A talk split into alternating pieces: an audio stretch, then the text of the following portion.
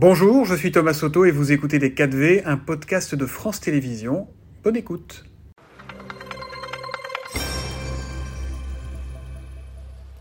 Bienvenue à tous dans les 4V. Bonjour Monsieur le Ministre, merci d'être avec nous. Ici même dans un peu plus de deux heures, hein, derrière nous euh, va se dérouler ce défilé du 14 juillet.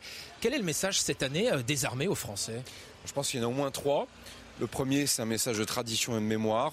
1943-2023, euh, la disparition de Jean Moulin. On va célébrer la médaille de la résistance. Ce sera d'ailleurs l'objet d'un des tableaux. Elle est représentée sur l'ensemble des logos euh, qui, euh, qui marquent un peu la, ce défilé.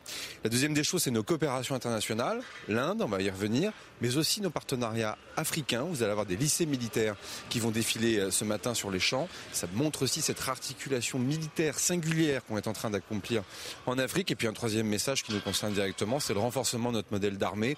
Au-delà des sommes qu'on a pu entendre ici ou là dans la presse, 413 milliards d'euros pour les années qui viennent, c'est un durcissement, c'est un réarmement français qui tient compte de nos spécificités nucléaires, conventionnelles, mais aussi sur des champs nouveaux comme le spatial ou l'hybridité. Alors, est-ce que le 14 juillet, ça reste une fête quand on est obligé de déployer 140 000 policiers et gendarmes sur le terrain pour éviter des émeutes? Oui, parce que par définition, assurer notre modèle de sécurité euh, fait partie évidemment aussi de, de, notre capacité à organiser de grands événements. Et donc évidemment, c'est une bonne chose. Ça reste une fête nationale. C'est le moment où euh, nous célébrons ce que nous sommes, où nous accueillons des invités venant de l'étranger, des délégations venant du monde entier. Et donc c'est une bonne chose pour le pays, c'est un moment populaire aussi. Alors l'Inde est effectivement l'invité d'honneur de ce 14 juillet. L'Inde qui a annoncé hier vouloir commander 26 rafales et 3 sous-marins. Est-ce que vous nous le confirmez déjà?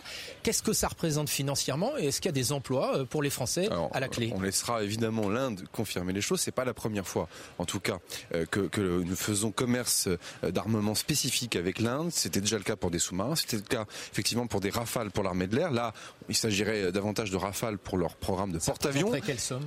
Pour le coup, je ne veux pas communiquer sur une somme, mais globalement, par définition, oui, puisque le, le, le, Rafale est produit par Dassault. Après, il y a des systèmes d'équilibre d'industriels qui se qui se fait avec l'Inde pour avoir des chantiers qui sont sur place. C'est un grand partenaire pour nous, l'Inde. C'est un partenaire en termes de sécurité. Dans l'océan Indien, si on y regarde bien, il y a beaucoup d'enjeux de sécurité, piraterie maritime, terrorisme, parfois des enjeux avec un certain nombre de compétiteurs. Et au fond, les deux grandes marines qui sont capables de structurer sécuritairement l'océan Indien, là où nous y avons la Réunion, Mayotte, mais aussi des bases comme Djibouti, c'est l'Inde et c'est évidemment la France, puisque les Américains petit à petit euh, quittent un peu progressivement cet océan Indien pour aller vers l'océan Pacifique. Alors le Premier ministre indien sera juste en dessous de nous tout à l'heure à côté du président de la République. Est-ce que c'était judicieux de l'inviter? Les ONG dénoncent, je cite, une dérive autoritaire et quelqu'un qui fait de la répression contre les minorités. J'ai du mal à, à, Je comprends tous les débats.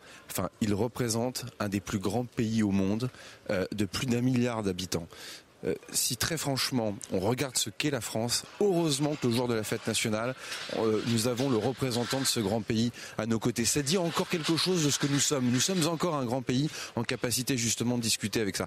L'Ukraine nous rend euh, nous rend parfois entre nous, dans une forme d'entre-soi entre occidentaux. Et donc cette capacité aussi à dialoguer avec euh, ce qu'on appelle peut-être de manière maladroite le Grand Sud est quelque chose de clé. Et c'est pour le coup l'héritage aussi de la diplomatie française que de le faire. Alors cette semaine, le président de la République Emmanuel Macron a annoncé aussi qu'on avait d'ailleurs commencé à livrer des missiles longue portée Scalp à l'Ukraine. Marine Le Pen, par exemple, elle estime que c'est irresponsable et que vous allez dans l'escalade. Qu'est-ce que vous répondez Non, mais il faut qu'elle démontre en quoi ce serait l'escalade. Depuis le début, de toute façon, il y a une réticence du Rassemblement national à aider l'Ukraine. Voilà, pour des raisons que l'on connaît euh, qui tient au, fait que le Rassemblement national a du mal à choisir très clairement entre Kiev et Moscou. Vous avez des garanties qu'ils n'utiliseront pas ces missiles sur le territoire russe évidemment de l'accord que nous avons avec l'Ukraine. Mais vous savez, quelle que soit l'arme, le, débat de Marine Le Pen consiste à dire il y a des armes qui seraient plus dangereuses que d'autres. Non, c'est ce qu'on fait d'une arme euh, qui évidemment caractérise sa dangerosité. Et là, on est, on est sur des missiles qui vont permettre, à horizon de 250 km euh, globalement, de frapper justement des points qui sont derrière les lignes de défense russes, des points évidemment d'intérêt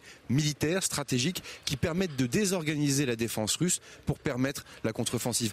Même Le Pen d'un côté peut pas dire on veut une conférence pour la paix et de l'autre côté ne pas aider l'Ukraine pour être justement en situation euh, de d'un rapport de force de légitime défense pour lui permettre de débattre de cette paix. Merci beaucoup Monsieur le ministre d'avoir été avec nous en direct pour ces 4V exceptionnels. C'était les 4V, un podcast de France Télévisions. S'il vous a plu, n'hésitez surtout pas à vous abonner. Vous pouvez également retrouver tous les replays en vidéo sur France.tv.